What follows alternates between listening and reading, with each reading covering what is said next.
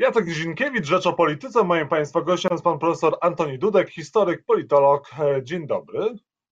Dzień dobry panu, dzień dobry państwu. Panie profesorze, czy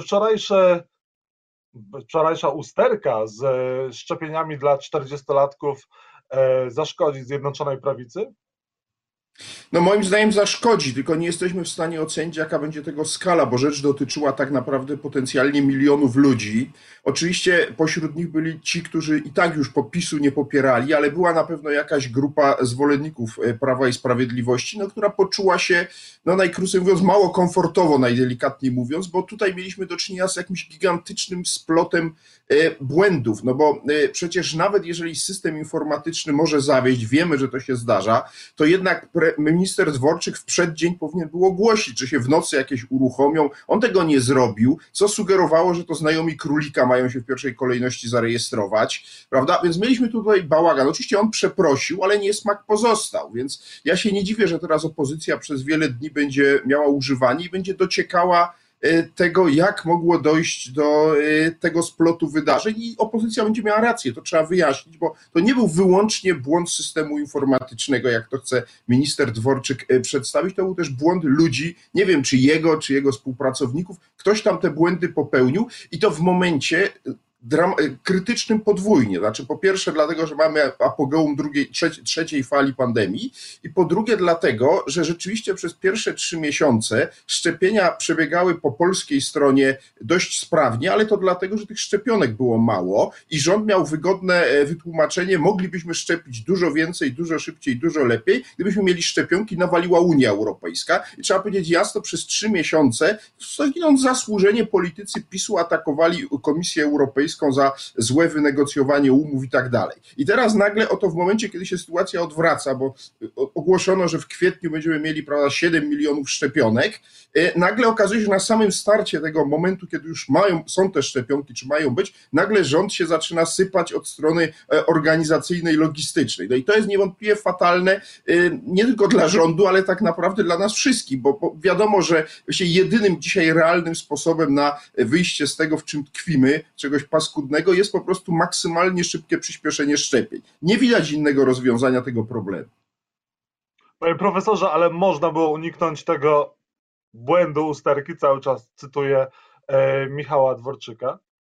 No moim zdaniem z całą pewnością można było, zresztą Dworczyk sam przyznał, że tu popełniono błąd komunikacyjny, można było w jakiejś formie ludziom w przeddzień, czyli ostatniego dnia marca powiedzieć, że od 1 kwietnia taka czy inna grupa będzie się mogła zapisywać i nawet gdyby ten błąd później wystąpił, to nie byłoby tego poczucia, że znowu mieliśmy do czynienia z jakimś działaniem o ukrytym charakterze, bo przecież jeżeli dowiadujemy się, że się można zapisywać, ja rozumiem, że to było medialnie praźródło z tweeta Adriana Zandberga, czyli jednego z polityków opozycji, a nie z komunikatu oficjalnego, prawda, ministra zdrowia, który podobno w ogóle o tym wszystkim nie wiedział, ani pełnomocnika rządu do spraw szczepień ministra Dworczyka, to jest w tym jakiś absurd. To jest po prostu niestety żałosne. I trzeba to powiedzieć jasno. I to jest kompromitacja ministra Dworczyka. Ja nie będę dołączał do chóru żądających jego dymisji, bo od tego jest opozycja, ja komentuję. Natomiast niewątpliwie do pewnego momentu wydawał mi się mocną stroną tego rządu, w tej chwili przestał być tą mocną stroną rządu, a więc tym, który miał budować wizerunek, że to jest sprawny rząd, że on sobie radzi, i jest obciążeniem. Jak dużym, to czas pokaże, to już niech premier Morawiecki, a tak naprawdę faktyczny szef tego rządu, czyli Jarosław Kaczyński, decyduje, czy trzymać Dworczyka, czy go usuwać. To już jest w tej chwili nieistotne, mleko się w tym zakresie rozlało i pozostaje pytanie, co dalej, ja mam nadzieję, że dalej będzie już tylko lepiej, bo dla mnie kluczową sprawą, jak powiedziałem, jest w tej chwili, żeby jak najwięcej ludzi jak najszybciej w Polsce zaszczepić. Bez tego ja nie widzę w ogóle najmniejszej szansy poradzenia sobie z tą sytuacją, w której mamy, to znaczy z faktem, że mamy właśnie de facto już w tym momencie zablokowaną służbę zdrowia i za chwilę z każdym dniem ludzie dostający ataków serca, udarów mózgu, innych wytrzymających gwałtownej pomocy medycznej po prostu będą jej pozbawieni, takie są fakty. Dzisiaj znaczna część szpitali jest po prostu przepełniona i to jest sytuacja dramatyczna, w dłuższej perspektywie grożąca ogromną ilością zgonów już nie na COVID-19, tylko na inne choroby. Ale panie profesorze, minister Dworczyk przeprosił i to przeprosił powielokroć na konferencji prasowej za awarię, błąd systemu, usterkę. No i bardzo dobrze, ja bym na jego miejscu zrobił to samo. Pozostaje pytanie, jak to ocenią wyborcy, choć wyborów w najbliższym czasie najprawdopodobniej także i z tego powodu nie będzie. Więc można powiedzieć, że czas pokaże. No, ja zakładam, że to nie jest wydarzenie tej rangi, które by spowodowało upadek rządu. Natomiast na pewno mu wizerunkowo zaszkodziło, no tak jak zaszkodziła sprawa Obajtka i cały szereg innych wydarzeń, które mieliśmy w ostatnich tygodniach, które po prostu szkodzą wizerunkowi Zjednoczonej niegdyś prawicy, a tak naprawdę PiS-owi, bo on jest tutaj jedynym liczącym się graczem. I widać to w sondażach. No widać, że PiS do niedawna oscylował wokół 30%. Teraz już zaczyna w niektórych sondażach spadać poniżej 30%, a to oznacza, że być może będzie miał największy klub w następnym Sejmie, gdyby to się utrzymało, ale już daleko mu będzie do większości umożliwiającej samodzielne rządzenie, do czego PiS się przyzwyczaił, a teraz to na naszych oczach traci, no bo widzimy kolejne głosowania sejmowe, jeszcze nie w takich fundamentalnie ważnych sprawach, ale jednak istotnych, których nagle PiS-owi zaczyna brakować większości. Stąd pytanie rzeczywiście uzasadnione z każdym tygodniem coraz bardziej, czy rząd Mateusza Morawieckiego jest jeszcze rządem większościowym, będzie się nasilało. Więc zobaczymy, co dalej w Zjednoczonej Prawicy, niegdyś Zjednoczonej. Panie profesorze, no właśnie, jeżeli chodzi o tą większość w Sejmie, no to już wiemy, że Zjednoczona Prawica nie ma większości parlamentarnej do przegłosowania unijnej ratyfikacji Funduszu Odbudowy. Dokładnie tak. No i ja mam nadzieję, że jednak do przegłosowania dojdzie, że PiS pójdzie po rozum do głowy, bo wszyscy sobie zdajemy sprawę, że te pieniądze są Polsce szalenie potrzebne i PiS dogana się w jakimś zakresie z opozycją, bo przecież to naprawdę, to się dzieje w normalnych krajach demokratycznych, że w sprawach naprawdę ważnych bieżąca walka polityczna jest zawieszana i wysokie zwaśnione strony się dogadują. W tym wypadku chodzi, mówiąc krótko, o to, że PiS chce mieć absolutną, stuprocentową kontrolę nad dystrybucją tych pieniędzy, na co opozycja słusznie się nie zgadza. Popierając ten projekt, chce mieć wpływ, żeby zarówno przedstawiciele jakby opozycji parlamentarnej, jak i przede wszystkim samorządu, bo to o nie tu chodzi, których część jest pod kontrolą PiS-u, część pod kontrolą opozycji, mieli wpływ na dystrybucję tych pieniędzy. I to jest słuszne i uzasadnione. I ja zakładam, że jednak PiS wobec tego, że Solidarna Polska się zafiksowała na tej negacji, jednak się dogada z opozycją, nie dojdzie do sytuacji, w której będzie musiał jednak przegrać głosowanie pierwsze w tej sprawie i dopiero wtedy ulec, bo ja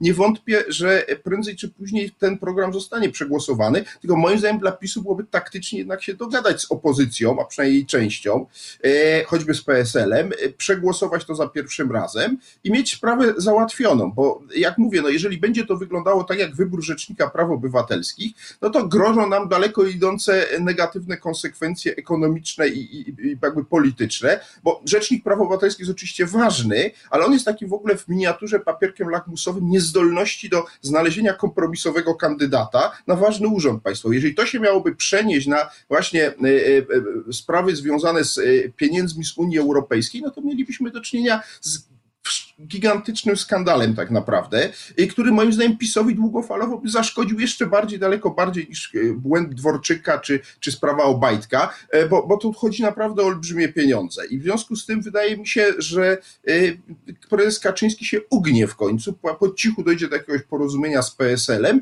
i mówiąc krótko, to zostanie przegłosowane za pierwszym razem. No, taką mam optymistyczną, przedświąteczną nadzieję, że tak się stanie. Panie profesorze, czy Michał Dworczyk powinien podać się do dymisji? O 9:45 Michał Dworczyk ma dzisiaj konferencję.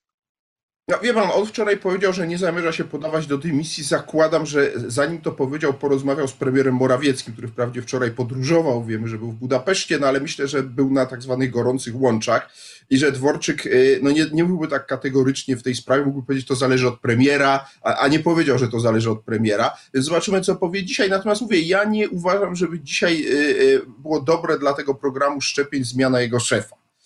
Bo to, że Dworczyk rzeczywiście dopuścił się błędu, to jedno, ale ja uważam, że w tej chwili kluczową sprawą jest, żeby ten program dalej działał już bez takich wpadek i teraz jest pytanie, czy wstawienie nam kogoś zupełnie nowego, kto się dotąd nie zajmował koordynacją tego wszystkiego, poprawi tą sytuację, czy nie.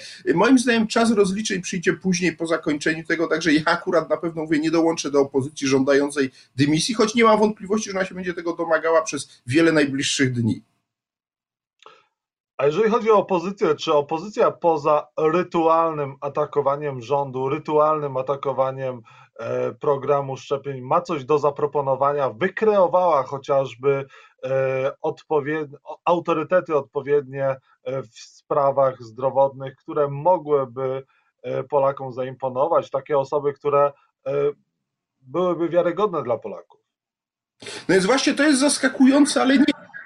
Zwłaszcza mam tu pretensje do Platformy Obywatelskiej, która jest największą partią opozycyjną, już nie w sondażach, ale w potencjale liczonym liczbą posłów, senatorów, dotacją budżetową. Mnie się wydawało, że no, gdybym ja był szefem takiej partii, wiosną ubiegłego roku powołałbym coś na kształt takiej rady medycznej przy przewodniczącym Platformy. Jest pewna grupa lekarzy, no marszałek Grodzki jest tutaj taką postacią symboliczną, którzy najkrócej mówiąc sympatyzują z tą partią. I oni powinni się zbierać co jakiś czas, prawda, przedstawiać różne stanowiska, jakby, no mówiąc krótko, być takim recenzentem Rady Medycznej przy premierze, prawda? Powinien być taki odpowiednik profesora Horbana, który występuje zresztą moim zdaniem z coraz gorszym skutkiem w imieniu rządu i tej Rady Medycznej, i odpowiednik tego powinien być jakiś inny profesor, epidemiolog po stronie opozycji. Mielibyśmy poczucie takiego pewnego profesjonalnego przygotowania ich, no tymczasem w tą rolę próbuje wchodzić Bartosz Arłukowicz, który jest prawdą, że jest lekarzem, wprawdzie zdaje się pediatrą, nie działającym od lat, ale główny problem polega na tym, że on był przez kilka dobrych lat ministrem zdrowia i jest jedną z głównych osób współodpowiedzialnych za zapaść polskiej służby zdrowia. I on jest wyjątkowo mało wiarygodny w roli krytyka poczynań medycznych rządu obecnego, co zresztą propaganda popierająca rząd bezlitośnie wykorzystuje, pokazując obrazki szpitali z czasów, kiedy Arłukowicz był ministrem. No i ma tu sporo racji, więc mówiąc krótko, opozycja, mówię teraz o Platformie, popełnia tutaj dość istotne błędy. No nie mogę takiej ostrej krytyki skierować pod adresem innych formacji na czele z ruchem Hołowni, no bo on jest w fazie rodzenia się. Niektórzy uważali, że Hołownia i jego ruch zaraz po wyborach prezydenckich się rozsypie, nic z tego nie zostanie. On trwa, w sondażach ma coraz lepsze wyniki, więc oczywiście on powinien coś takiego też próbować stworzyć, ale on ma tu mniejsze możliwości, mniejszy potencjał niż ma główna partia opozycyjna. Więc Platforma rzeczywiście no, pokazuje, że słabo sobie radzi już nawet nie z budowaniem alternatywy dla polityki zdrowotnej rządu PiS, ale nawet z próbami budowania takiej alternatywy. No niestety Platforma coraz wyraźniej widać, że wyczerpała swoje, że tak powiem, siły żywotne. I nawet jak próbuje coś zorganizować, no to wygląda to jak ta słynna, niesławna konferencja sprzed już kilku tygodni Budki i Trzaskowskiego, gdzie zabrakło nawet tych koalicjantów, współkoalicjantów z Koalicji Obywatelskiej, gdzie mówiono o koalicji 276, mówią, że będziemy budować szeroki front, a nie było nawet tych, którzy z Platformą już idą w ramach tej Koalicji Obywatelskiej. Więc później oczywiście były kolejne konferencje, może bardziej udane, natomiast no nie zmienia to faktu, że to wszystko robi wrażenie, no nie przekonuje Polaków i mówiąc szczerze, mnie to nie dziwi, bo Platforma ma jednak problem z wiarygodnością. Nie udało się przez już w tej chwili szósty rok bycia w opozycji odbudować wiarygodności jej jako partii, która mogła być tą główną siłą alternatywną dla PiS-u po upadku rządów pisowskich. I mówię, nie widzę na razie dla Platformy światełka w tunelu, co nie znaczy, że go nie będzie. No jeżeli nastąpi to, co w poprzedniej kadencji, czyli Szymon Hołownia pojedzie, mówiąc kolokwialnie, do Portugalii, jak niegdyś Ryszard Petru, czyli wykona jakiś kompletny błąd, fatalne posunięcie, no to Platforma znowu złapie drugi oddech, bo dzisiaj mamy do czynienia z procesem przechodzenia jednak wyborców Koalicji Obywatelskiej, Platformy Obywatelskiej do ruchu Hołowni i mnie nie dziwi ten proces, ja go rozumiem. Panie profesorze, a gdzie jest prezydent?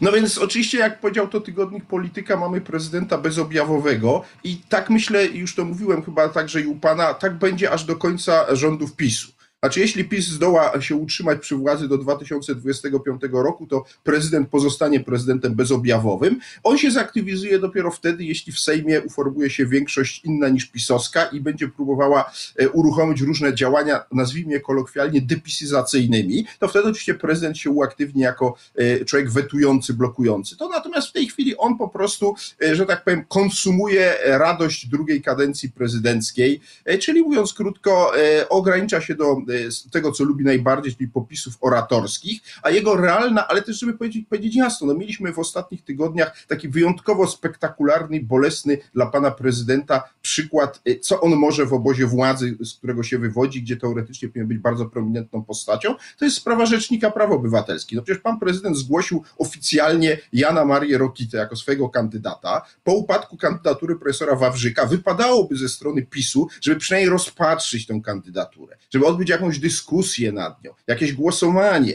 Tymczasem po prostu prezes Kaczyński kompletnie zignorował propozycję prezydenta Dudy i wystawił kolejnego posła PiS-u w roli kandydata tej partii na Rzecznika Praw Obywatelskich. No co, trudno o bardziej spektakularny dowód, co pan prezydent może. No niestety przychodzi mi na myśl prezydent Mościcki, o którym była taki złośliwy wierszyk przed wojną. Tyle znaczy Ignacy Mościcki, czyli tyle znaczy co Ignacy, a Ignacy G. znacy. No i niestety podejrzewam, że pan prezydent Duda się niedługo doczeka podobnych równie złośliwych wierszyków. Właściwie już ich jest pełno, tylko w postaci memów. No bo rzeczywiście, no, jaki koń jest, każdy widzi, po prostu pan prezydent może tylko wygłaszać piękne mowy i to robi, temu się oddaje z przyjemnością, natomiast nic poza tym z tego nie wynika, z jego prezydentury, w moim przekonaniu przynajmniej. Panie profesorze, o czym Polacy będą rozmawiać przy świątecznych stołach? No niestety tylko o pandemii, dlatego że w tej chwili skala śmierci jest już taka, że ilość zgonów, że właściwie w każdej rodzinie niemal bliższej czy dalszej jest ktoś, kto zmarł, a nawet jeżeli nie ma, ktoś ma to szczęście, że w jego nawet odległej rodzinie nie ma ofiar pandemii, no to oczywiście są obostrzenia z tym związane, więc głównym tematem będzie, kiedy to się skończy. Wszyscy sobie to zadajemy, to pytanie, mamy tego po roku już serdecznie dość. No i oczywiście ja mogę powiedzieć tak, że moja odpowiedź prywatna jest taka: jesienią. Jesienią ja jestem optymistą, uważam, że te szczepienia przyspieszą, że te szczepionki się jednak okażą skuteczne na te nowe odmiany, które się niestety pojawiają i jeśli w ogóle będziemy mieli czwartą falę, to ona będzie bez porównania niższa i ona przestanie paraliżować życie, czyli ja wierzę, że jesienią po prostu powoli zaczniemy wracać do normalności. Oczywiście warunkiem jest po pierwsze to, żeby te szczepionki były, a po drugie, i to za chwilę będzie moim zdaniem tematem numer 1, żeby naprawdę większość Polaków chciała się zaszczepić i być może to będzie też tematem, a wiecie, dyskusji między tymi, którzy się chcą zaszczepić, a tymi, którzy się nie chcą zaszczepić, bo z badań wynika, że mamy naprawdę pokaźną grupę ludzi. Tu sprawa AstraZeneki też odegrała, kontrowersji wokół tej szczepionki odegrała negatywną rolę. Ludzie się znowu zaczęli bać. No bać się trzeba koronawirusa. Szczepionek oczywiście też należy się bać, no ale nie w takim zakresie, bo to jest jakby myślenie horrendalne, znaczy myślenie, że mnie to nie dotyczy, mnie to nie minie. W skali społecznej oznacza, że ileś osób niezaszczepionych będzie prawdopodobnie nosicielami tego wirusa, być może on w nich nie uderzy, na co będą zarażać kolejnych. Więc tak jak mówię, musimy doprowadzić do zaszczepienia, tu się zaczyna spór także epidemiologów. Jedni mówią 70%, inni 80%, jeszcze inni 95% populacji. W to ostatnie kompletnie nie wierzę, ale wierzę, że przy odpowiednim nastawieniu mediów, opinii publicznej, polityki, dojdziemy do poziomu 80% jesienią tego roku i mam nadzieję, że wtedy wrócimy do normalności, czego przed świątami pozostaje mi życzyć i panu, i nam wszystkim. Panie profesorze, ale jeżeli chodzi o święta, to na przykład jeżeli chodzi o kościoły, to rządzący nie przestrzegają Polaków, żeby uważali, żeby nie chodzili do świątyń, bo jednak jest duże ryzyko zakażeń i przestrzegali tych przepisów. Znaczy, ja powiem tak, ja nie rozumiem dlaczego, bo ja rozumiem powód, dla którego i duchowieństwo, i rząd, który bardzo deklaruje swój katolicyzm, ma problem z zamknięciem kościołów. Ale zastanawiam się, dlaczego nie jest rozważany scenariusz wyprowadzenia mszy przed kościoły. To znaczy, mówiąc krótko, przed większością kościołów w Polsce są spore place.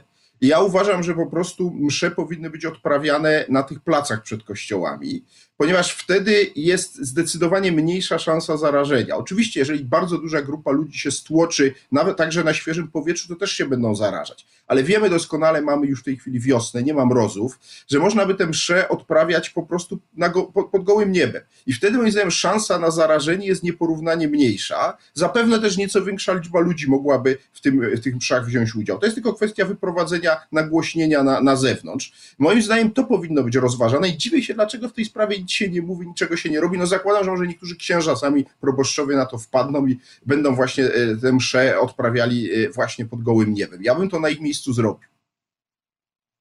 Profesorze, a dlaczego do 9 kwietnia są akurat te obostrzenia? Czy rzeczywiście rządzący 10 kwietnia będą chcieli obchodzić mniej hucznie, ale na pewno z jakimś rozmachem rocznicę smoleńską? Znaczy ja nie mam wątpliwości, że do jakiejś uroczystości dojdzie, tylko że ja nie sądzę, żeby one miały masowy charakter i wydaje mi się, że akurat ta data nie jest wybrana pod tym kątem. Znaczy nie wierzę w to, że PiS urządzi 10 kwietnia wielką manifestację w związku z tą rocznicą, bo ona jest, powiedzmy sobie brutalnie, ona dla PiS-u przestała być wygodna.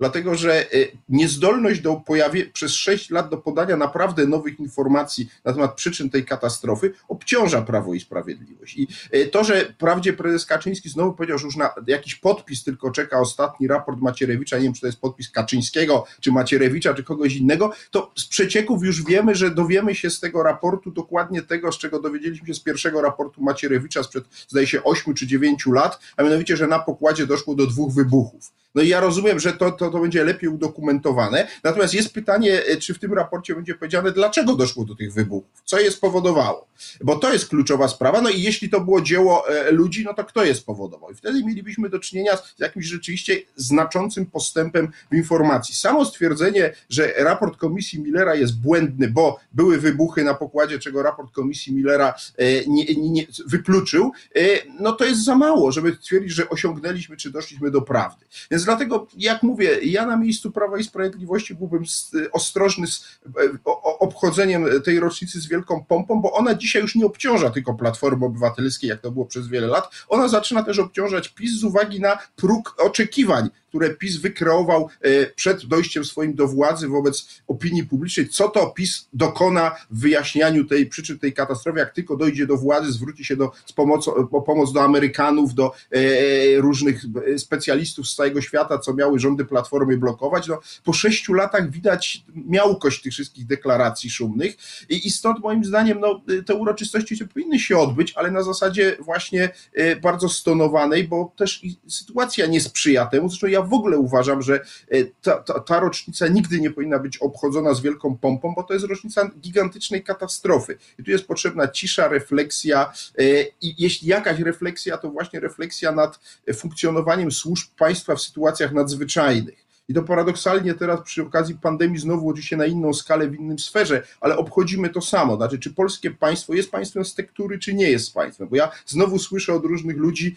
że jest państwem z tektury i ja niestety też się do tego poglądu skłaniam i zastanawiam się, czy 10 kwietnia nie powinien być takim dniem refleksji właśnie nad tym, co zrobić, żeby państwo polskie było skuteczniej działające w każdej sytuacji nadzwyczajnej, bo one się będą zdarzać, prawda? Pandemia przeminie, ale będą inne sytuacje nadzwyczajne, katastrofy żywiołowe, jakieś zagrożenia wojenne. I jest pytanie, czy rzeczywiście my jesteśmy przygotowani dobrze? No moim zdaniem nie. Przyjdzie czas spokoju, skończy się pandemia i to jest moim zdaniem czas, żeby się przygotowywać na kolejne tego typu nadzwyczajne sytuacje.